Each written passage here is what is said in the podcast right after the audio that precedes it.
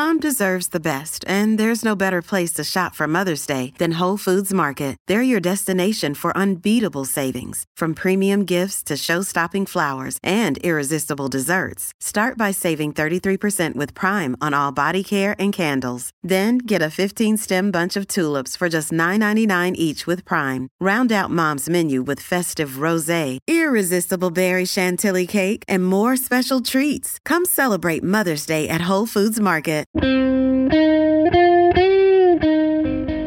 It's Friday, December 15th, 2023, from Peachfish Productions. It's the gist. I'm Mike Pesca. Democracy is superior to autocracy for a few reasons. One is if the intended beneficiaries of rule are the people, then if the people make the rules, the people will have only themselves to blame if the rules don't work out. Now, as a practical matter, this never happens, but it's why true democracies do have fewer revolutions than autocracies, because there's not just one guy to blame. But sometimes the rules of a democracy can be so bad, so poorly constructed, that there really is one guy to blame. In the European Union, a consortium of many countries, each of which with a vote, the one guy to blame is Viktor Orban pretty much because of the rules. The prime minister of Hungary is opposed to sending aid to Ukraine, which would be fine, especially if it were fine and for a good reason. As to the question of reasons, well, according to Finnish European Affairs Minister Anders Adlercreutz, the reason that Orban doesn't want to give aid to Ukraine is the guy behind the guy, Vlad Putin. The world order, rule based world order as we know it, uh, the conclusions should not favor Moscow's interest. That's an important focus. But okay. When it comes to European funding, a no vote is a no vote. Everyone is entitled to their vote. But here's the thing how they constructed the rules. In the EU, on matters such as this, a no vote is a veto. Every country gets a veto as Luxembourg's foreign minister Xavier Bettel says, using the Luxembourgish word for veto.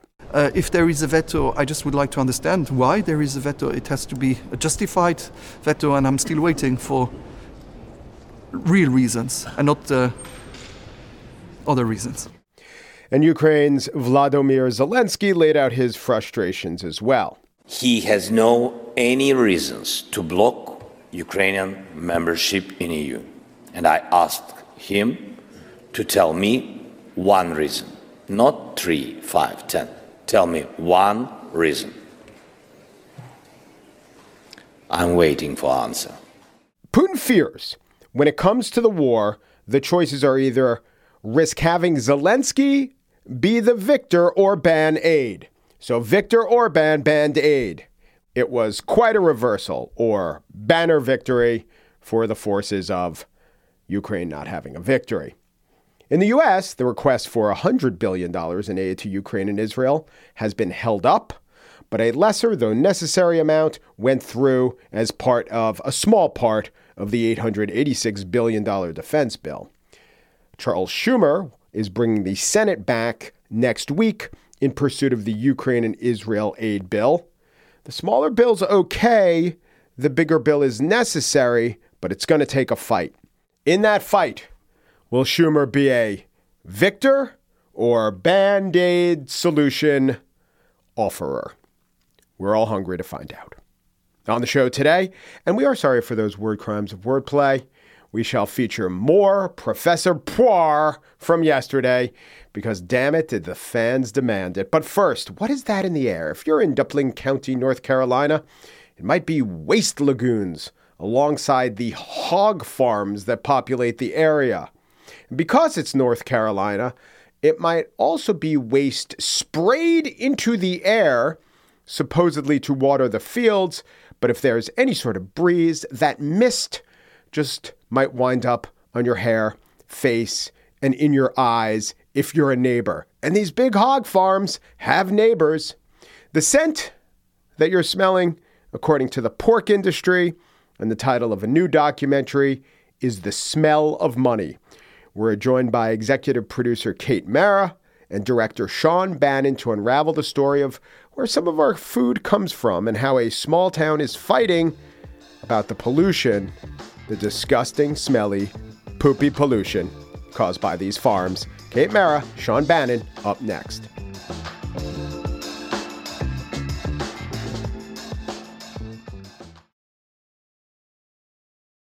This is such a perversion of our great heritage of farming and livestock. They are poisoning our soil, poisoning our groundwater, poisoning people, fellow Americans. They are stealing from them in the present and stealing from future generations. This is a system that's broken all the way from North Carolina to here in Newark, New Jersey. This is everyday violence that's going on in our country that most people are just not aware of. The American hog farming industry, which takes place in North Carolina, I believe after Minnesota, it's the biggest hog producing state, generates not just a lot of bacon and pork, but a lot of shit. You won't believe some of this shit. A hog produces eight to 10 times the amount of fecal waste as a human does. In terms of tons of feces, in one year alone, an estimated seven and a half million hogs produce 15.5 million tons of feces. And that's a report from 12 years ago. Where does this feces go? Well, it goes in what are euphemistically called lagoons they're just huge pits of water. And in North Carolina, it's the only state where they allow just spraying liquid hog feces in the air. And guess what? The neighbors don't like it. This is part of a pretty shocking and very well done documentary called The Smell of Money. The director, Shawn Bannon, the producer, executive producer, Kate Mara, are both here to talk about it. Thank you guys for coming on the gist. Thank you for having us. Yeah, thanks for having us. Really appreciate it. Kate, you're a vegan, vegetarian. What's your? Uh, I need to know your eating preferences. you need to know my eating habits. Yes, yes. I'm a any any allergies I should know about? Cilantro. Where do you stand on that? Well, the beauty of being a vegan is that you, you know, a lot of the things your people are allergic to are just eliminated right away. So there you go. Yes. But you are vegan. I am, yeah, for quite some time. And is it based on combo of health and cruelty to animals, or what motivated you to be with it? It's definitely a combo, but it started out. Um, I think it was like 12 years ago, maybe more than that. Um, a friend of mine get, sent me this book called The Beauty Detox Solution, which is just about how um, food is digested in our bodies and how different foods affect our bodies in a good way and or a bad way. And it really um, it just took me through the facts about what animal products actually how how it's actually processed in us and what it does to us you know not just from a beauty standpoint you know our skin and how it makes us feel you know bloats you makes you feel all of these things but also from um, a health standpoint all of these cancers and all of these diseases that it actually can cause and or just contribute to. And then the animal aspect of it as well. I've, I've always been an animal lover um, but when i first drove by fa- a factory farm i think it was about 12 years ago i was just horrified uh, just seeing the living conditions of it was specifically chickens because that was pretty much the only meat I ate growing up. It was like the one thing that I that at the time I just didn't really know anything about and it was it was pretty regular in our household. And the second I saw that, I immediately gave up meat. But it was all the other things that people don't necessarily think about like, you know, if you're a vegetarian, the cheese and how that's made and milk and what it does to your body and how horrible it is for us and how we've been lied to for so many years. But really just because you're not they're not killing the animals the cows the way that they're treated is so horrific. And so that's really what stopped me from um, having it. Shawn did you come to this topic uh, for a similar reason? Food food reasons I mean, that's how I found out about this issue. Yeah, I mean, I've been working on factory farm issues for about two decades. So, I mean, I also am, am vegan as well. So that's like I, I, was doing, you know, documentaries related to f- food issues, you know, animal rights issues, environmental issues. The human rights issue was a new one for me. So that was really new, and, and I knew we had to focus on that for this movie. So it was really putting all the all the other things I had been doing for years aside and really, you know, being true to the characters in this story. how did you uh, begin to research it and find out that this was the county you would go to and where you would concentrate and set your documentary? Well, luckily, one of our other producers is from North Carolina, and she, you know, Jamie Berger, she had done her thesis in college uh, about a similar topic, um, about the impacts of hog farming um, in North Carolina. And North Carolina is very unique in the fact that it's, you know, has the highest concentration of factory farms in close proximity where people live in the country, possibly in the world. And uh, as we were filming, because now we're at almost six years from when we started filming, um, it's gotten worse. The poultry industry has really moved in. So poultry is now North Carolina is number one for poultry production in the country. So some of the people you'll see in the smell of money, it's like now they're up against the poultry industry.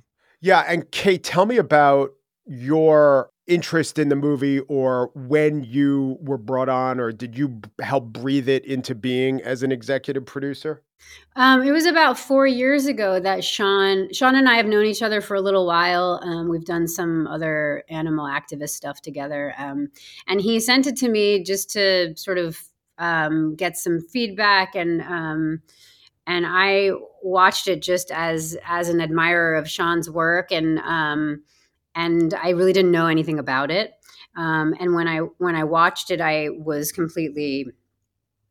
I was so angry watching it, and um, also so heartbroken and so shocked that I that I was so blind to this issue. And you, as someone who didn't eat bacon, didn't eat sure. pork, yeah. Sure, exactly. And you know, I guess sometimes you think, well, I don't ingest that, so um, you know, what what I, I don't necessarily need to know uh, how it's how it's being made for other people. But when I when I saw this, I was so um, moved that I I just I read I told Shawn how amazing I thought it was and also just said, you know, if there's any way that if I can help in any way, I, I want to because this will never leave me. I mean, it's so upsetting, and it's um, my kid. One of my kids was watching. My ten year old was in the room, and he wasn't. He was watching his own thing, and I thought, oh, he'll be distracted by whatever he's watching on his iPad, and he could not tear his eyes away from this movie. He kept taking his headphones off to to um, ask me questions about it. And um, and as a as a mom, did you feel like maybe he shouldn't be watching it? It's so disturbing, or did you think, no, watch this. You need to know.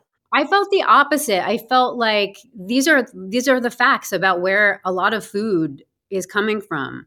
Um, maybe not food that I serve in our house, but um, you know, our kids are are are they're, they're most most schools are not vegan schools. And this topic of you know what they're being fed and what's offered to them every day is um, a complicated one i think because you know my my little my little 4 year old goes to school every day. She's the only vegan in her class.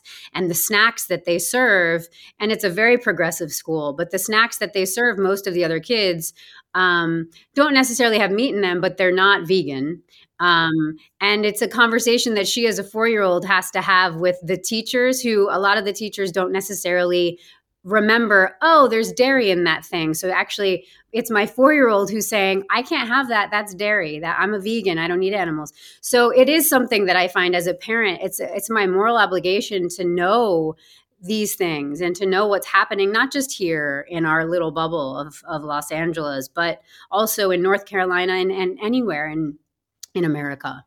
Yeah, so Shawn, tell us a little bit, or tell us about uh, some of the characters who we meet. There's a woman who lives right next to the farm. There's uh, a wonderful guy who was offered to be a farmer in the early days and could have gotten rich, but essentially says, and here's a quote that I wrote down: "A good American won't stink up another American's home." And um, you you are with him, and you document him, and he he passes away during the filming, doesn't he? That's true. I mean, Don Webb, we were so fortunate. He was literally one of the first people we filmed with. And uh, it was like at that time when we thought this documentary would be possible because we really didn't know if, you know, a lot of the impacted community members would have the time or interest um, in doing the movie. Um, when we came in kind of at the what we thought was a tail end of the lawsuit, which had already been going on about four years at that time or five years. This was a we, lawsuit against Smithfield. Yeah, Smithfield. Foods. And it kept going for yep. four years. So that's what we kept going. But yeah, Don Webb is just this magical character who's been fighting the hog industry for two decades himself, and he used to be a hog farmer. So he knows the impacts. He knows what it can do. He kind of got into the Wendell Murphy set, essentially started factory farming for hogs in North Carolina, and he was also a North Carolina state senator.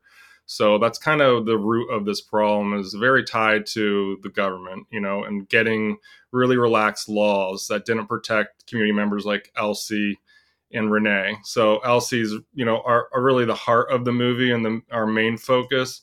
And she's been fighting this, you know, since the 90s. So we, you know, we have archival footage of her shot on VHS. She just started documenting in the 90s, and to this day, it's like they're still spraying next to her house even after this lawsuit, even after this movie, they're still spraying right next to her house. And all And by spraying, we literally mean, and this is this is the detail that I didn't know. They just spray hog feces into the air. One of the things that hogs do well is poop. They produce anywhere between eight and 10 times the amount of fecal waste, and that's the solid stuff that a human does every day. Some of these lagoons can be the size of a football field, several million gallons of hog waste. So when that lagoon starts to fill up, they got to do something with it. So they take that waste and then they spread it over a field under the pretext of raising crops. But it's basically a cheap waste disposal process. What are we doing to our environment? And what are we doing to the communities who have to live near these facilities? And no other state allows this. Is that right? There are many other states that hog farm, but this is it. As far as we know, yeah, there, there's other there's other processing plants and factory from spraying stuff. We just don't know if they're spraying untreated like hog waste. And the documented effect of the people who live near there is profound. And in fact, when you were filming, you were affected, right? That's very true. I mean, I I already suffered from migraines, but um, when you're around the smell and you can't escape it. There's no escaping it. I mean, I really got had severe. There's days I just could not film at all. I'm just one of those people that nothing kind of stops me usually. I mean, I was just knocked out. So I did, you know, get a, a special prescription. But I, I definitely noticed after filming there, I just became a lot more. I'm already a sensitive person, but very sensitive to a lot of different, you know, chemicals and stuff like that. Uh, so it's been an ongoing thing. How did you get the shot of the hog carcasses? And it's like looks like three quarters of a hog just haphazardly thrown in a big garbage pit. Um. So there. I mean, a lot of that stuff. We it's either uh, the specific shot. It might be an archival shot, or is it the one in the slaughterhouse? No, it's the one with like the uh, the woman who's talking talks about the buzzards, and that's oh that one. buzzards yeah, attacking the carcasses of that's just three quarters of a hog. Like if someone said, uh, "Give me draw a cartoon, a New Yorker cartoon of someone throws a hog out in their garbage pail on the sidewalk," that's what it would look like. That's what it looks like. You're exactly right. Okay, so we I filmed a lot of those, and we would just go look at the bins. They every single day hogs are dying that's the thing that people don't realize. In fact, the, the, the really difficult thing with factory farming is they cram so many animals into small spaces and they're so cramped that you know, they're dying every single day. And they go and put them in dumpsters and they're right by people's homes. And the you know the amount of buzzards uh, you know that that come around them it's a it's a big it's a big issue so and they also are burning their like if a lot of them die they'll just burn their bodies but uh, you know what they do is they it's a long story, but they put those they pick them up and those go to rendering. So that's kind of what hap- gets gets turned into your pet food and stuff like that. As they're taking sick dead hogs and sick dead chickens and they're mixing them all together at a pro- at a processing plant and making it into rendered uh, pet food and other products like that. Yeah, and I think that you know, I don't know how they're treated, but I know in other countries this has led to some uh, BSE and some scrapie, and that's bovine spongiform encephalopathy. Oh, yeah. And you know, when animals eat other animals, it's especially if the first animals are uh, sick, it doesn't lead to great outcomes. No, it doesn't. And I can just say, other states you have to refrigerate the dead animals. In North Carolina, they just let they're like decomposing and they still are going into the food. And that's supply. legal. You weren't documenting Legal. any illegal practices. No, this is all legal stuff. Yeah, it's all legal. It's wild. It's wild. So, Kate, you said a second ago something I think that is very important and insightful to the storytelling aspect of this. You said it was heartbreaking. So, there are a lot of emotions that we could trigger, and I've seen some documentaries or clips where the emotion is disgust, and disgust is a strong emotion. It was one of the five in Inside Out, right?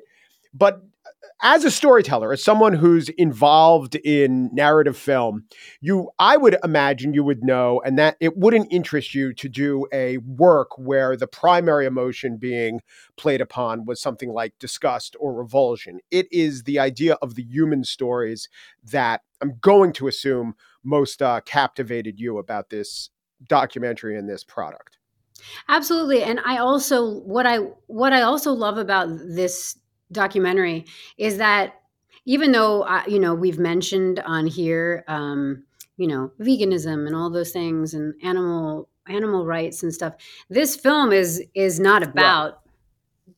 being a vegan or even necessarily right. animal rights it's about human rights and and it's you know it's about this this injustice in north carolina that's literally a form of violence towards human beings if you don't care about animals then you can still watch this movie and be affected by it, which I think is really important for people because I think a lot of people get scared off by the, you know, the the the sort of the veganism. Um, the, the term vegan, I think people get a little bit turned off by sometimes. So um, I do do think it's important to know that this isn't an this isn't like um, a tricky way of of trying to get people to you know do something in um, you know become a vegan or this or that it's it's it's about so much more than than just one thing well, I would say, as a carnivore and a fairly unapologetic carnivore, I understand what I'm doing. I still like uh, the taste of bacon. I would say the film works especially well for people like me because what we have to do, the bargain we make to ourselves, is to say, yes, I know I'm eating animals, and that alone is perhaps very sad for the animals, but I make my peace with it. But I also have to tell myself, but you know, this is America, it's 2023. We use essentially more or less humane uh, practices, and how we get our food is, you know, more or less on the up and up, and we're not terribly harming the people around. We're not harming people in this process, you know, if you want to take away whatever effect it has on our cholesterol. And that is just not the case. So the target audience, I, I don't know if I was the target audience, but it probably worked better for me, or it moved someone like me off my position more than it would a vegan who doesn't need much convincing is my point. Yeah, absolutely. I yeah, I I it's nice to hear that because I, I do think that, you know, even for me, when I, like I said, when I watched it, I was, um, I was disappointed in myself that I didn't know about this, about what was happening. Um, but also I think that, yeah, I think you're right. Uh, it, if, if we know when we know better we do better it's it's typ- typically the case not always the case but i just think we should know about what's happening to our neighbors it's so important as human beings to care about other human beings the name of the film is The Smell of Money. It was directed by Shawn Bannon. He was a producer, the executive producer, Kate Mara. You could watch it now. Kate and Shawn, thank you both so much. Thank you. Thanks for having us. Cool. Thank you. Appreciate it.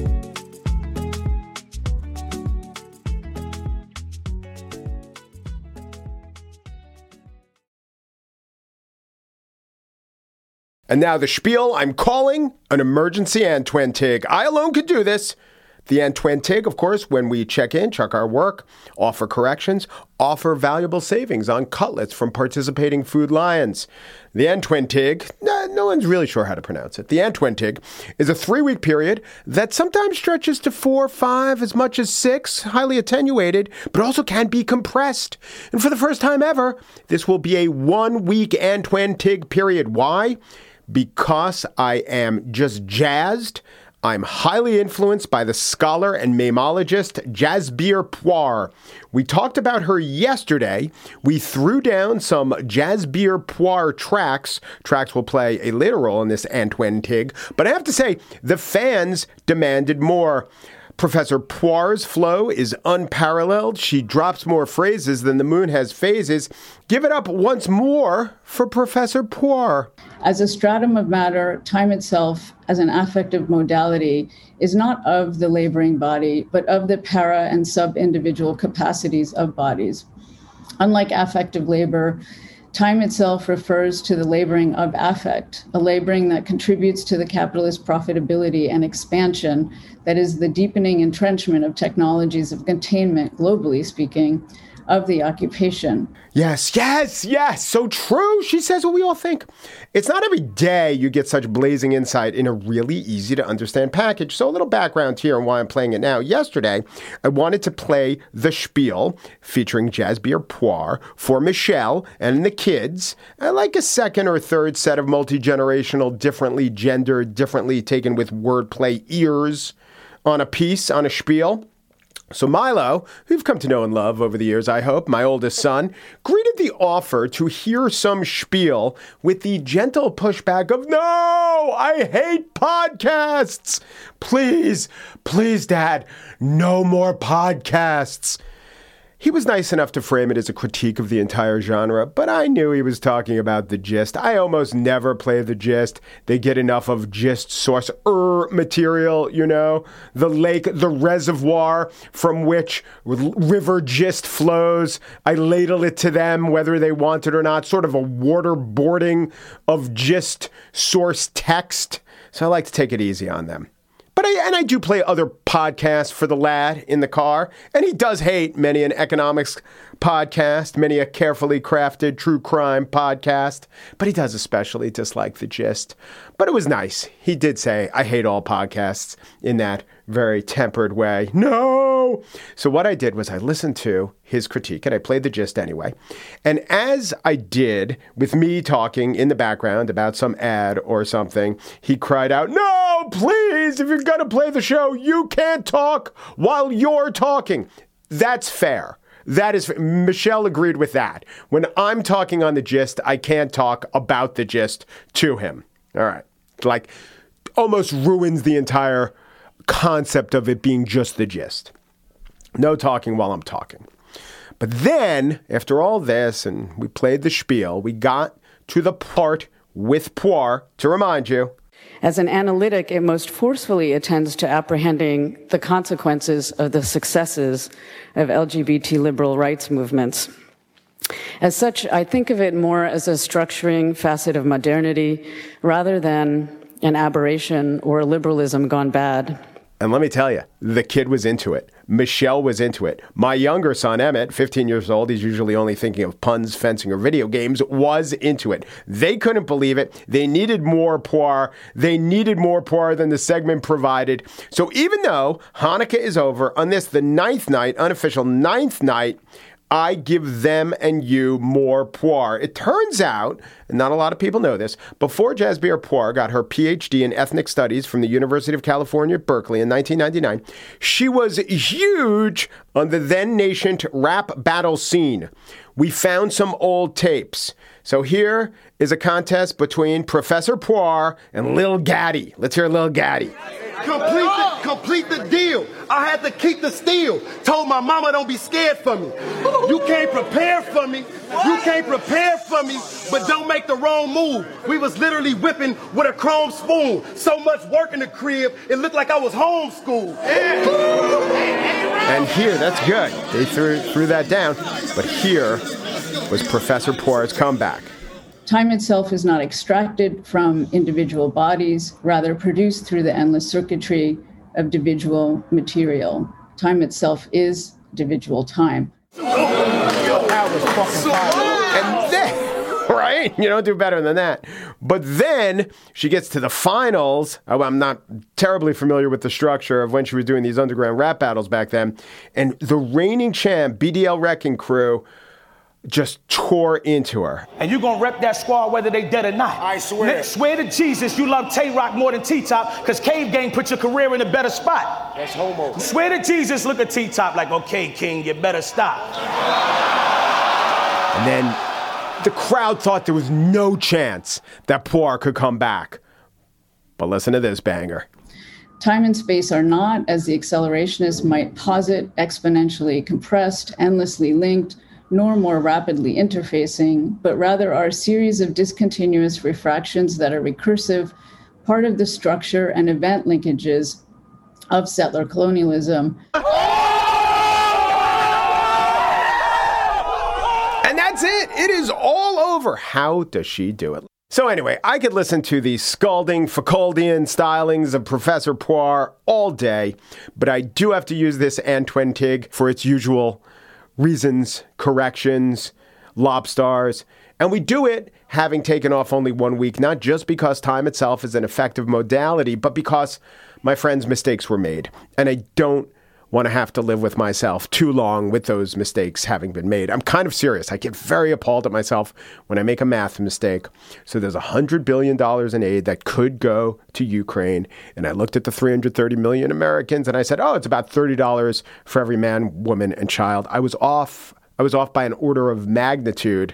$300. It's $300. Still, it's cheap at twice the price, I say. Though it does seem unfair to tax every child. Let's call it $300 for every man, woman, and child, except little Isabella Pluff of Elkhart, Indiana. She likes unicorns and nerd rainbow ropes candy. You, Isabella, do not have to pay. So saith I. On the Israel front, a lot of uh, correspondence on this. I received many a kind word from supportive readers and listeners, and also great insight from some critical ones. One said he was canceling Pesca Plus because, among other reasons, he felt I was being reductive with the phrases pro Israel and pro Palestinian. So I found a program that allows me, and I've never had this before, to look back at everything I've said, and that's pretty good. I didn't find it. A Redditor named Quadro Keith found it for me. Thank God. And he originally uh, was involved in a discussion of why can't I pronounce Ramaswamy? Ramaswamy? I thought I was pronouncing Ramaswamy. What happens is I spend all my time getting in my head saying it's Vivek like fake, not Vivek like pain in the neck, and I ignored the whole Ramaswamy of it. Ramaswamy, Ramaswamy. Isn't it Ramaswamy? But I used the tool, the search tool, to look up all my utterances of pro Palestinian, pro Israeli, anti Palestinian, anti Israeli. I don't think the pro Palestinian was the problem. I think the problem was sometimes I say anti Israeli, and it could be heard as anti existence of the state of Israel, or it could be heard as anti the current government of Israel. So I could see someone calling themselves, well, I'm anti Netanyahu, but I think Israel should exist, or would it be the other way around? I don't think Israel should exist, but maybe. My gosh, that Netanyahu is a fine fellow. But yes, I could I could understand and sympathize that it's inexact. Good note. Sorry to see you go, Pesca Plus subscriber, but this means I will use the critique to improve, and it also means we have an extra spot on the Pesca Plus subscription boat for ad free shows, for bonus episodes, for self flagellating pronunciations of tertiary Republican candidates, go to subscribe.mikepesca.com, give a gift, take 11% off. Subscribe at mikepesca.com, use Belgium. Code Belgium at checkout. You get your 11% off. Oh man, this turns into an ad. I feel sullied. Anyway, as I did acknowledge, there has been a lot of Palestinian, Israeli content, pro, anti, so forth. And even if you're not anti Israeli, whatever that means, you might be anti Israeli content all the time. So I pulled back. This would have happened normally, I'm sure it has, without me consciously thinking about it. But I did say to myself on Tuesday, oh, good, I did an entire show without Israel, an Israel free program, the BDS of uh, the gist, I guess you could say. The segments that day were uh, Nobel Prize winning economist Angus Deaton, and mitochondria emoji. It's mitochondrium, by the way. That was also a misstatement on my part. And then I did a segment on the sludge boat, which brought up the sludge train, which uh, producer Joel Patterson really expertly uh, used my singing of Sludge Train and paired it with the O'Jays original song, Sludge Train. Sorry, they sang Love Train, I believe. And guess what? That alone made it not an Israel free show. Because listen to the lyrics of Love Train. Tell all the folks in Egypt and Israel too, please don't miss this train at the station. Because if you miss it, I feel sorry. Sorry for you. Well, that happened. Love Train, Peace Train, This Train's Bound for Glory, Folsom Prison Blues, The Gambler. You know, there are a lot of great songs about trains. Are there more great songs about boats? Sit down, you're rocking the boat. Don't Rock the Boat Baby by the Hughes Corporation. every sea shanty. You know, no time for that now because we have to give out the lobstar of the Antan twig or Antwentig. No one really knows how to pronounce it. So for this, I got many a kind note, and this one was from Eric Gilmore. Just a week ago, I quoted a fellow who said, as a computational linguist, the definition of words change over time. But then I believe after a dependent clause, he didn't have uh, proper grammar. And I remember reading that, that I knew it, and Gilmore pointed that out to me, and I understood. And I wrote back to Eric Gilmore, Oh, I know, and knew it then, but didn't want to slow down the proceedings to dwell on semantics in a spiel about how discussing accusations of apartheid and genocide aren't Gist matters of semantics. And then Eric wrote, makes great sense. So many layers. By the way, if this is actually Mike Pesca sending an email, I'm awed that just is easily the top podcast around. Very nice. I'm I don't know if I'm odd. I get a little confused, and so it would be odd by me sending an email. So I wrote back, no, it's not Mike Pesca.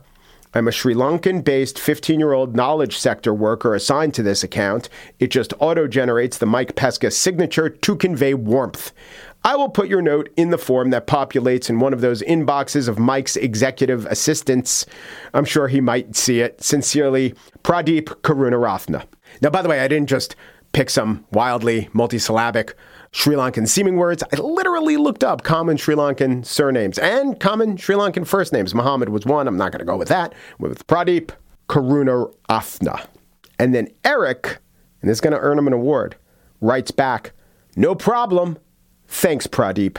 Now, either this is him expertly and dryly continuing what he recognizes as an excellent piece of humor, in which case he deserves the lobster of the Antwentig, or he didn't know I've kind of unintentionally pulled a joke on him and I feel a little bit guilty and I need to correct this, in which case, a good way to assuage my guilt and console him for having been fooled is to award him the Lobster of the Antwentig. Either way, I think you see where this is going.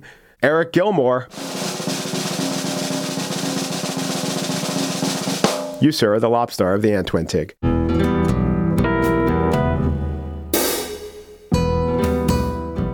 that's it for today's show. Corey Wara is the producer of The Gist, and Joel Patterson's the senior producer. Michelle Pesca runs special projects for Peachfish Productions. The Gist is presented in collaboration with Libsyn's AdvertiseCast. Go to advertisecast.com slash The Gist to advertise. There is no 11% off advertisements if you use the code Belgium. That's only for subscriptions. Sorry about that. Um Peru, G Peru. Thanks for listening.